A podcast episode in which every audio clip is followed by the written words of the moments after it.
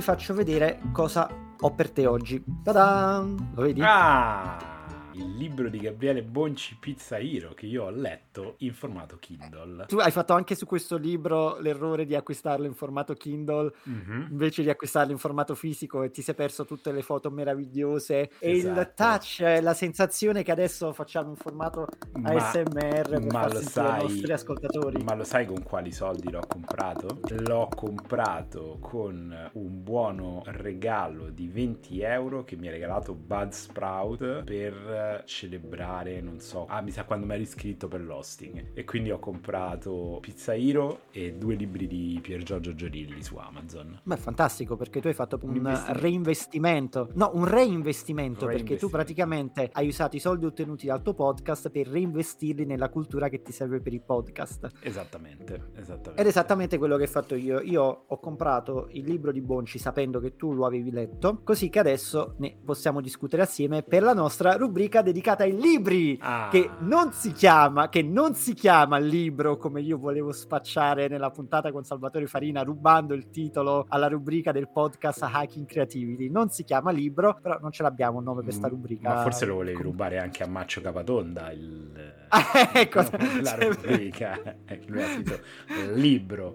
Stiamo tergiversando come al solito. Torniamo a Gabriele Bonci. E allora io il libro lo vorrei discutere un poco con te un po' come abbiamo fatto con il libro di Davide Civiti Vitiello, anche perché si somigliano molto. Quello di, di Bonci è uscito anche prima. Libro edito da De Agostini, che mi fa strano perché io associo De Agostini ai fascicoli settimanali con le, le cose smontabili, montabili. Io all'enciclopedia, quella su cui facevi le ricerche da piccolo, no? la grande enciclopedia. Ah, è vero, anche l'enciclopedia di Agostini. Eh. Uh, allora, no, aspetta, no, questo è finito di stampare nel mese di febbraio 2021, ma credo che sia una seconda ristampa in realtà. Questo libro non risale un po' prima. Uh, prima pubblicazione 5 novembre 2019. Infatti lo sto prendendo proprio adesso. Allora, prima pubblicazione 2019 è arrivato già la quinta ristampa febbraio 2021. Questo libro riprende il nome della sua trasmissione che io devo ammettere non ho ancora visto. Tu hai mai visto Pizza Hero di Gabriele Bonci? Io l'ho vista ogni volta che ho potuto quando hanno fatto le repliche su Food Network ed è fantastica, mi piace tantissimo.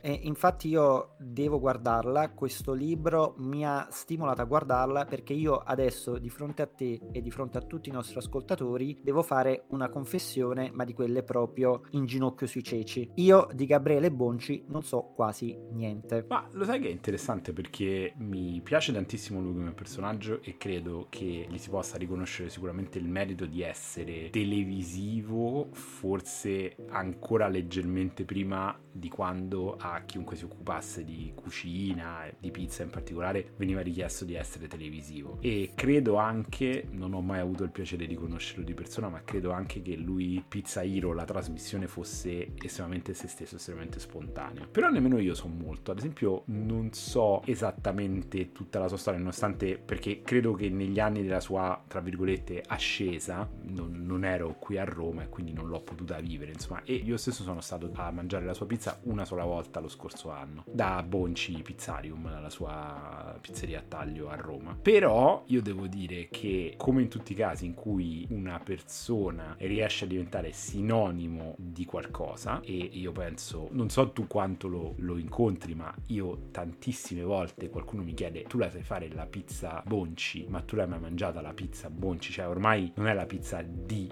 Bonci, è la pizza Bonci, cioè è diventato uno stile di pizza. Credo che al netto di quello anche che ci siamo detti durante i pizza tour a Roma di Pizza Italia, in cui io volutamente non ti ho portato da Bonci perché sarebbe stata una tappa troppo ovvia, ma soprattutto forse una tappa dove saremmo rimasti lì perché ci sarebbero state talmente tante cose da dire, credo che lui sia stato quello che al netto magari di altre esperienze abbia sdoganato, popolarizzato, reso così famoso questo stile di pizza a taglio con lunga lievitazione, ricercare gli ingredienti, farciture, ricercare fondamentalmente trasformare la pizza al taglio da una commodity, un comfort food che si compra a peso e si mangia all'angolo di strada in un qualcosa per cui tu ti fai anche centinaia di chilometri. Sì, e tra le altre cose tu hai nominato il pizzarium, ma il pizzarium è una sola sede, non ha più sedi Bonci del eh, Qui a Roma c'è Bonci Pizzarium e il forno, che era un vecchio forno di quartiere che lui ha rilevato. Il forno è più panetteria, anche se ci sono dei prodotti di pizza. Al forno non sono mai stato. Pizzarium è 100% una pizzeria a taglio. Allora, io sono stato proprio a quel pizzarium e ci sono stato anni fa, beh, neanche tanto tempo fa, è stato nel 2019 e il mio primo impatto con Bonci, ovvero con la pizza di Bonci, è stato negativo e positivo allo stesso momento. Positivissimo dal punto di vista dell'impasto, fantastico. Tra l'altro io non conoscevo ancora molto la, il mondo della pizza in teglia, io in quel periodo stavo cercando di capirlo per motivi di lavoro. Fu là che cominciai a farmi spiegare da amici romani cosa rappresentasse la pizza in teglia,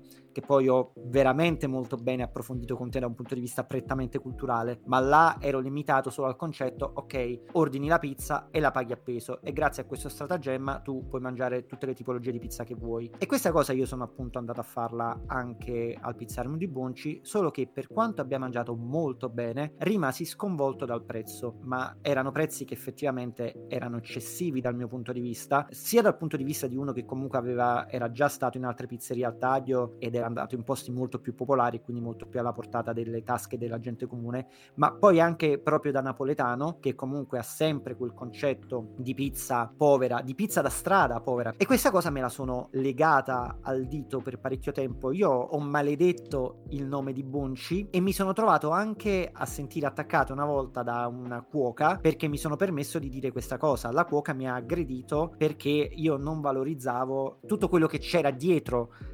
a quel prezzo, quindi la ricerca in termini di panificazione, la ricerca in termini di ingredienti, tutto quello che rappresenta Bonci. E io avevo una presa di posizione molto netta, ovvero dire rimane pur sempre il cibo a strada, secondo me ci sono certi limiti che non andrebbero superati. Tutto stava nel fatto che io da poco conoscevo il mondo della pizza in teglia romana, non conoscevo assolutamente Bonci personaggio, Bonci cuoco, Bonci panificatore, Bonci a tutto tondo e non gli ho dato il giusto valore. E questa cosa me la sono portata negli anni proprio perché non so chi è Bonci. Per me questo libro è stato effettivamente il mio primo approccio, ancora prima che la trasmissione, alla sua filosofia ed è di questo di cui vorrei parlare. Sono contento di parlarne con te perché so che anche tu lo hai letto. Tra l'altro il libro secondo me, se devo fare una critica, io avrei voluto leggere molta più della sua filosofia e magari meno ricette, perché come diciamo spesso le ricette, i procedimenti alla fine oggi si trovano un po' ovunque, ma a me è piaciuto molto invece leggere un po' quello che è la storia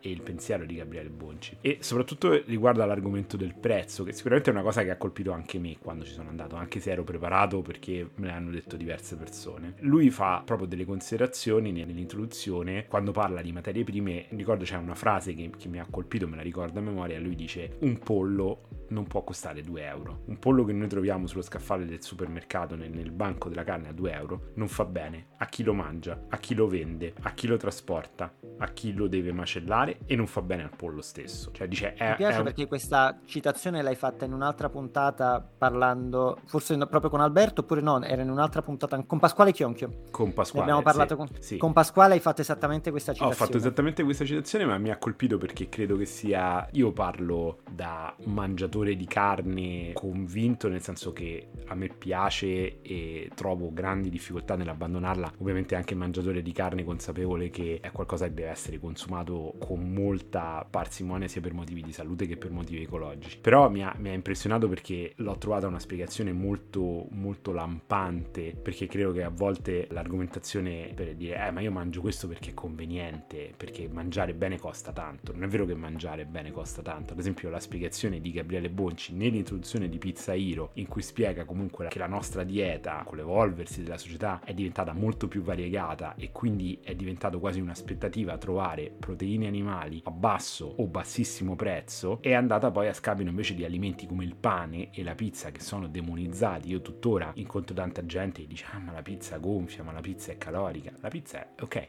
ma la pizza è anche un pasto. E quindi del libro mi piace tantissimo queste cose che dice, mi sarebbe piaciuto trovarne ancora di più. Più. Facciamo un passo indietro perché noi adesso ci stiamo, ci stiamo addentrando molto già nell'argomento del libro, ma io vorrei partire dall'inizio così che cominciamo a raccontare il libro ai nostri ascoltatori e ci ricordiamo che questo è un podcast e quindi cominciamo anche un poco a visualizzarlo, a descriverlo e anche a narrarne la struttura che tu già hai anticipato. La mia impressione a caldo perché ho proprio finito oggi di leggere questo libro. Nel complesso mi è piaciuto. Se ti devo dire però che mi è piaciuto dall'inizio, assolutamente no. Allora, cominciamo a raccontare come è strutturato. Abbiamo un'introduzione, abbiamo tre capitoli dedicati alla filosofia di Bonci, quindi introduzione un po' con la sua storia personale, poi ci sono questi tre capitoli che parlano proprio del suo approccio alla panificazione e poi c'è tutta la sezione dedicata alle ricette. Nell'introduzione io ci ho vista molta di quella retorica che accomuna parecchi pizzaioli, ovvero questo amore spassionato per il loro mestiere fin da piccoli, che li ha accolti fin da quando erano in fasce,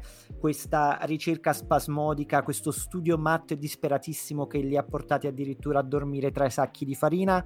Ora, ovviamente io non è che voglio mettere in dubbio le dichiarazioni di uno come Bonci, è solo che da uno che si interessa molto di comunicazione nell'ambito pizza, soprattutto a Napoli, dove il melodramma è sempre dietro l'angolo. Io sono troppo abituato a questa retorica e quindi leggerla oggi mi disgusta. Se l'avessi letto dieci anni fa, ho detto minchia Bonci, che personaggione, uno che dormiva tra i sacchi di farina pur di perseguire la sua passione. Oggi la leggo e dico che palle, sempre la solita storia. Però ovviamente non posso fare di questa una colpa a Bonci. Però io vedo in lui, non lo so, a me la passione, alcuni dei gesti che fa, sembra veramente una persona, adesso dico sembra perché non, non ho mai avuto il piacere di conoscerlo personalmente, però sembra veramente qualcuno che quando mette le mani in pasta quando mette la mano in un sacco di farina è qualcuno che prova un piacere sincero. Però secondo me ci sono delle cose anche da leggere tra le righe. Io ad esempio non sapevo che lui nascesse come cuoco, come chef, che avesse tra virgolette ripiegato sulla pizza perché non aveva i fondi per aprire un ristorante suo. Questo credo che quando del periodo in cui stiamo parlando, in un periodo in cui sicuramente una pizzeria a taglio non aveva assolutamente la dignità di un ristorante, mentre invece adesso ce l'ha, anzi mi piacerebbe sapere quante persone magari sono state a, da Bonci o da Sancho e magari non a un ristorante che sta a 20 metri da lì. Ma mi sembra un'affermazione che ha una punta di umiltà. Io mi permetto di confutare questo che dici sulla retorica, perché secondo me diverso sarebbe stato se lui avesse detto che era sempre stato, si era sempre sentito un predestinato, che era da quando era piccolo che impastava. Invece lui fondamentalmente inizia mettendo una sconfitta, dicevo volevo aprire un ristorante ma non avevo i soldi e quindi mi sono buttato su una pizzeria a taglio. Poi si sicuramente non fa mistero del fatto di aver subito voluto fare le cose diversamente, però io ci ho trovato dei lampi interessanti di sincerità, come il fatto che lui preparava basi per pizza per terzi, che condiva con prodotti scadenti,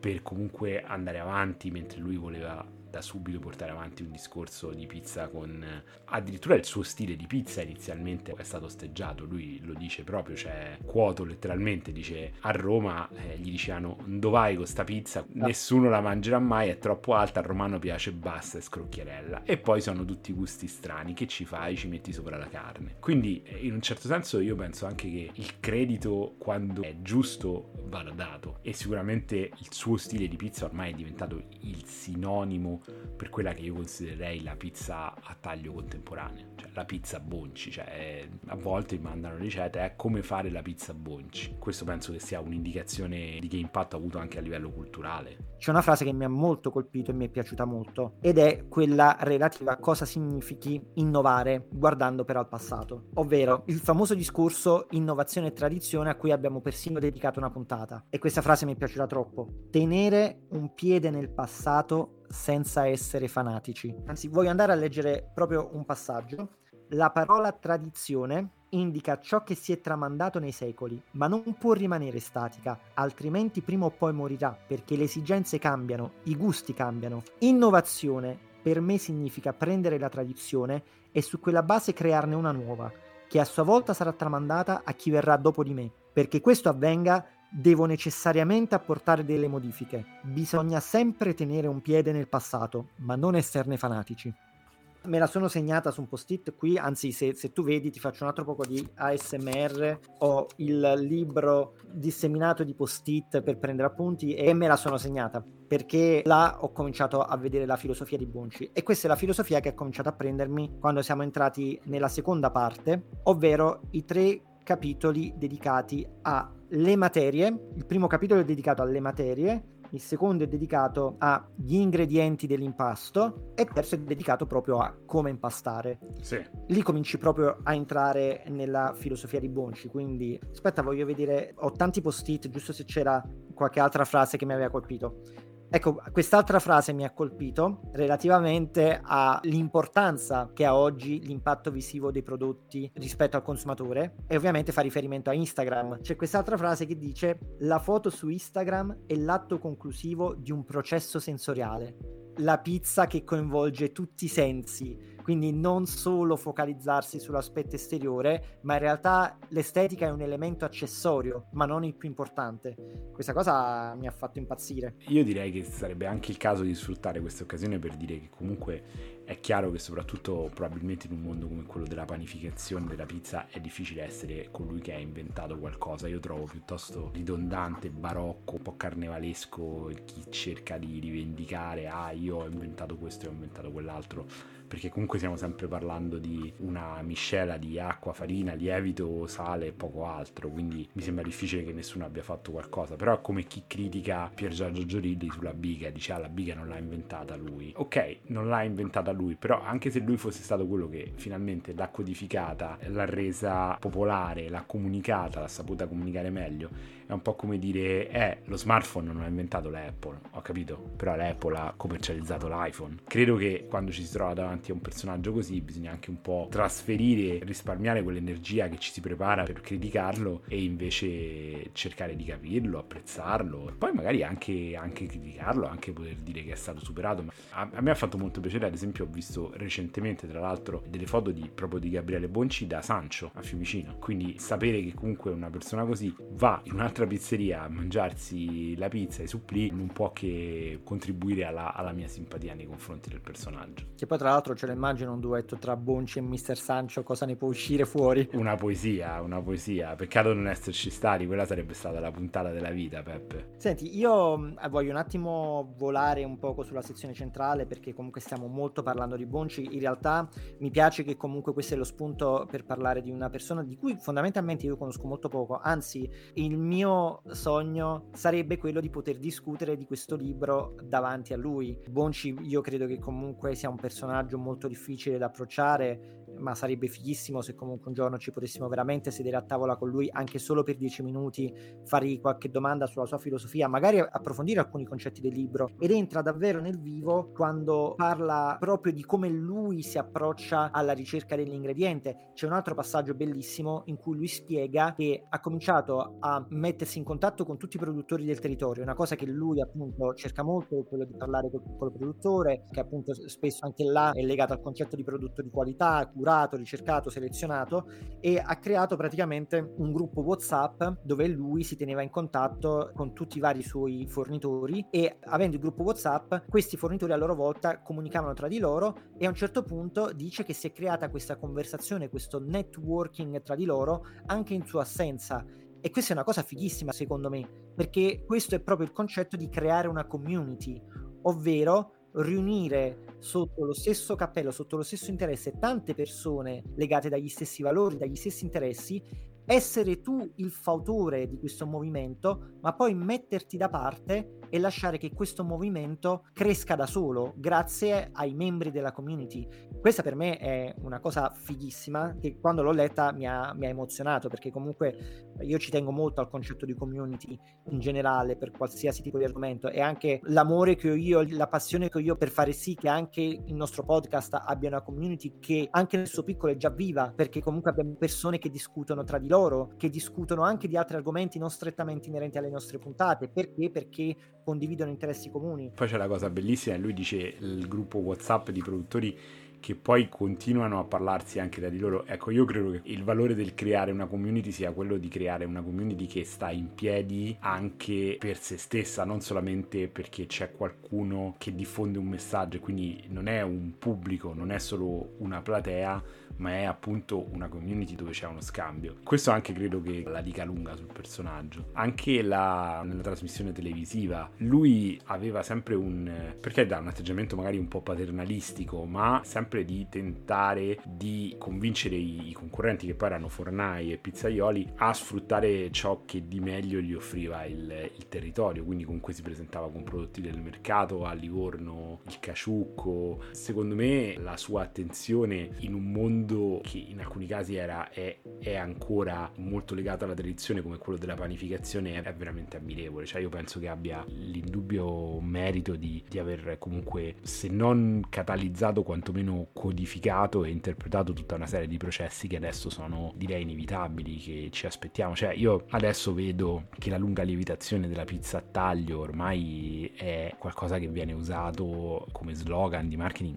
ovunque, ma anche nei bar delle stazioni e degli aeroporti. Cioè, ormai è diventata una leva di marketing, vuol dire che sicuramente è diventato un valore universale. E questo secondo me lo dobbiamo anche molto a lui, a Gabriele Bocci. Eh, però lui allo stesso tempo stigmatizza questa eccessiva ricerca, anzi questa leva di marketing di cui tu parli, di voler comunicare queste lunghe lievitazioni come se fossero un valore aggiunto. Lui a un certo punto dice proprio nella parte tecnica del libro, oltre un certo numero di ore l'impasto pasto perde tutto e non può andare, quindi non fatevi fare fessi da queste certo, leve di marketing. Certo, certo. Tra l'altro, in riferimento a una cosa che hai detto tu poco fa, vogliamo dire un'altra cosa bella che ha detto Bonci in questo libro, il fatto che lui si definisce fornaio, lui non dice che è un pizzaiolo, lui dice che è un fornaio, quindi è legato proprio al fatto che a lui piace il mestiere, in più passaggi esprime questa passione, questa cosa di dire io non ce la faccio, più forte di me, io sono felice quando faccio il pane, però in quel caso il fare il pane è legato proprio anche al suo legame proprio con lo strumento, il forno. In un passaggio spiega anche quanto in casa non si possa fare lo stesso tipo di, di pane o di pizza in teglia che si possa fare in un forno, proprio perché in un forno tu hai proprio lo strumento che è il forno a legna che raggiunge certe temperature, eh, se non mi sbaglio parla di 300 gradi o 350 gradi,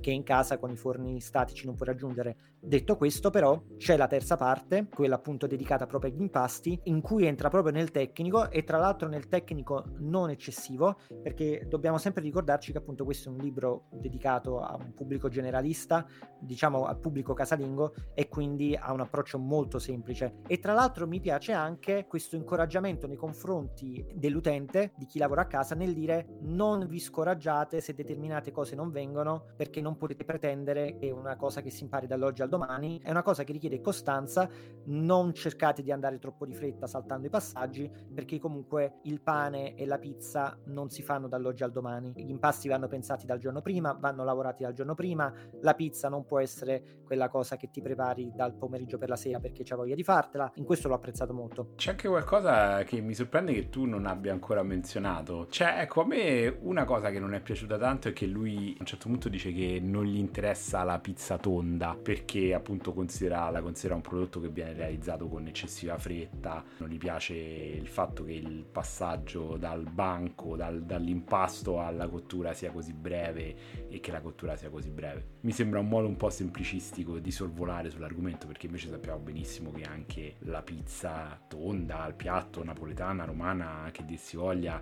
contemporanea o tradizionale, innanzitutto beneficia di tante delle cose di cui beneficia la pizza di Bonci, cioè le, le lunghe lievitazioni, l'utilizzo di farine particolari, gli ingredienti di qualità. È chiaro che poi lì ci sono diversi livelli di abilità perché sappiamo che c'è tutta l'arte del pizzaiolo di saper gestire questa cottura breve ma violentissima, mentre invece magari la pizza in teglia forse si associa di più a un processo di cottura un po' da ricetta, di cucina, perché comunque ci sono tempi più lunghi, temperature più gestibili, si può condire in varie fasi, però sono anche prodotti che sono pensati per essere consumati in maniera diversa. Questa è stata forse un'unica nota negativa, da lui non me lo sarei aspettato. Mi sarei aspettato quantomeno una missione di curiosità, magari di dire non, qualcosa che non ho fatto, che non mi interessa. Da lui non me lo sarei mai aspettato, sembra quasi che ti abbia spezzato il cuore, Simon.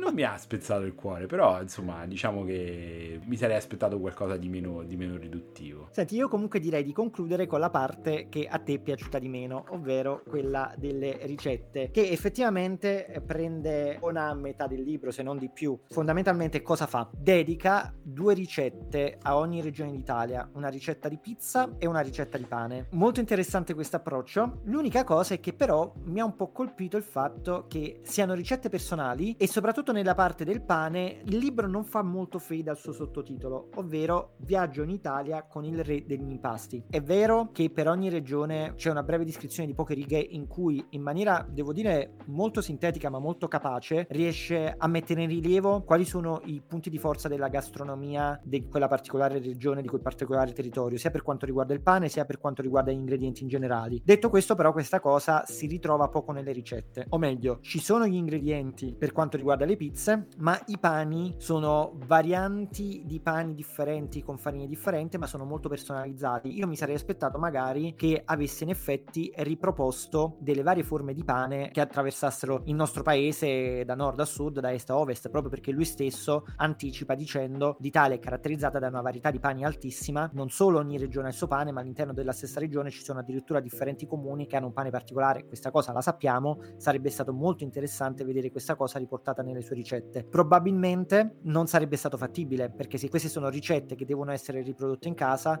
e lui stesso dice il pane non lo potete fare in casa, allora sono sicuramente riadattate, rielaborate. Effettivamente, eh, per dire il pane di Matera che comunque lui descrive, credo che difficilmente lo si possa riprodurre in casa senza un, un forno, un forno da forno, da forno per la panificazione. Sì. Quindi ci sta. Ma io penso che come al solito poi la parte di ricette sia soprattutto qualche cosa che possa servire di ispirazione, a meno che ecco non parliamo invece di volumi molto molto tecnici, ma io gli stessi libri di Giorilli, nonostante ovviamente le ricette sono molto ben dettagliate, le trovo comunque un'ottima fonte di ispirazione. Credo che questo ce l'hanno ripetuto in tanti, sia professionisti sia youtuber, che comunque nel mondo del pane e della pizza la ricetta è molto difficile da dare. Quindi credo che sì, a, a me diciamo è la parte che è piaciuta di meno perché magari avrei voluto sapere di più del personaggio, però allo stesso tempo credo che siano anche magari ispirazioni per realizzare qualcosa. Ovviamente, come dicevi tu, è difficile che tante di quelle cose si possano realizzare in un forno casalingo. Però, ripeto, può essere un'ispirazione, può essere un,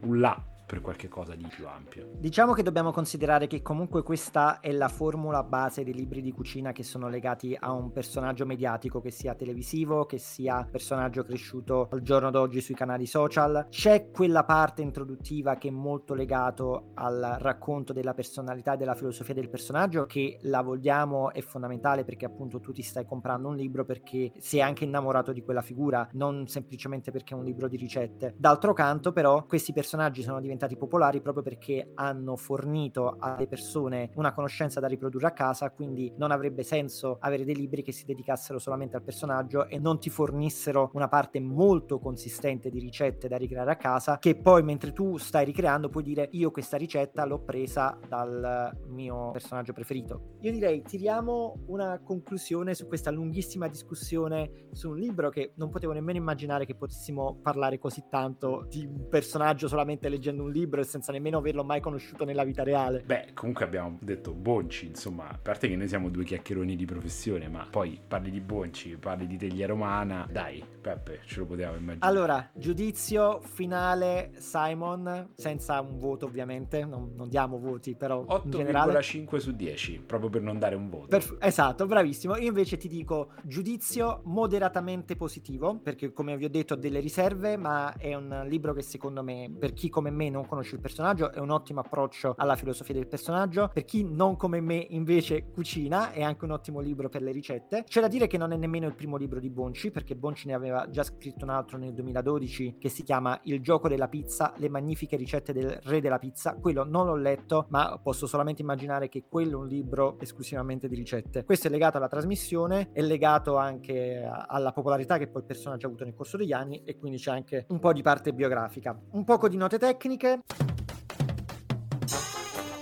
Libro con sovra copertina colorata, splendide foto a colori di Bonci e splendide foto passo passo delle pizze e degli impasti realizzati da Bonci, casa editrice De Agostini, come avevamo già detto, prezzo di copertina 18,50 euro. Avvertenza, non comprate la versione Kindle perché le foto non ci sono. Visto che noi stiamo dando delle indicazioni sul libro e stiamo anche facendo dei consigli per l'acquisto, vi possiamo dire che metteremo in calce nella descrizione dell'episodio. In calce Peppe non lo sentivo dal 76.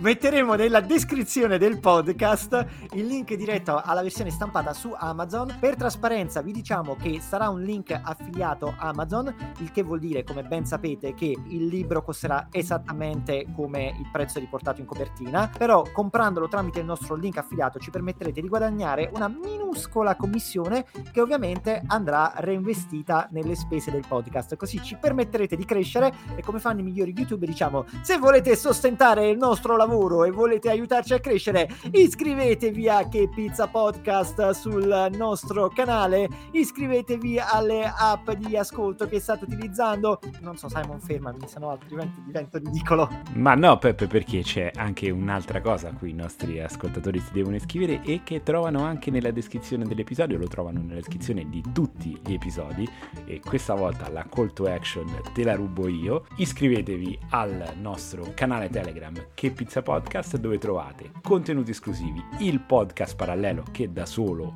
già vale l'iscrizione e soprattutto la possibilità di interagire direttamente con noi, con Peppe e con me e chissà anche contribuire alle prossime puntate. Ho detto bene? Hai detto benissimo, noi vi aspettiamo tutti quanti in massa, arrivati in milioni, tutti i milioni di ascoltatori che ci seguono ogni settimana su questo podcast, che Pizza Podcast lo trovate nelle migliori app di ascolto podcast ogni singola settimana. Saremo là, sempre presenti, sempre fantastici, sempre sgargianti, sempre per voi e sempre per amore della pizza.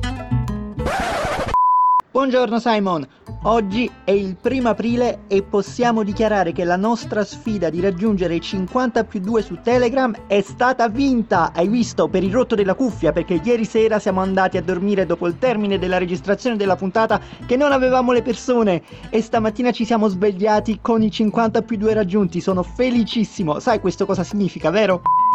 Certo che lo so cosa significa Peppe, che registreremo la prossima puntata dell'alfabeto della pizza live nel nostro canale Telegram con tutti e 50 più 2, anzi stamattina sono 53 iscritti al canale, è fantastico, un altro piccolo grande traguardo raggiunto per il nostro podcast.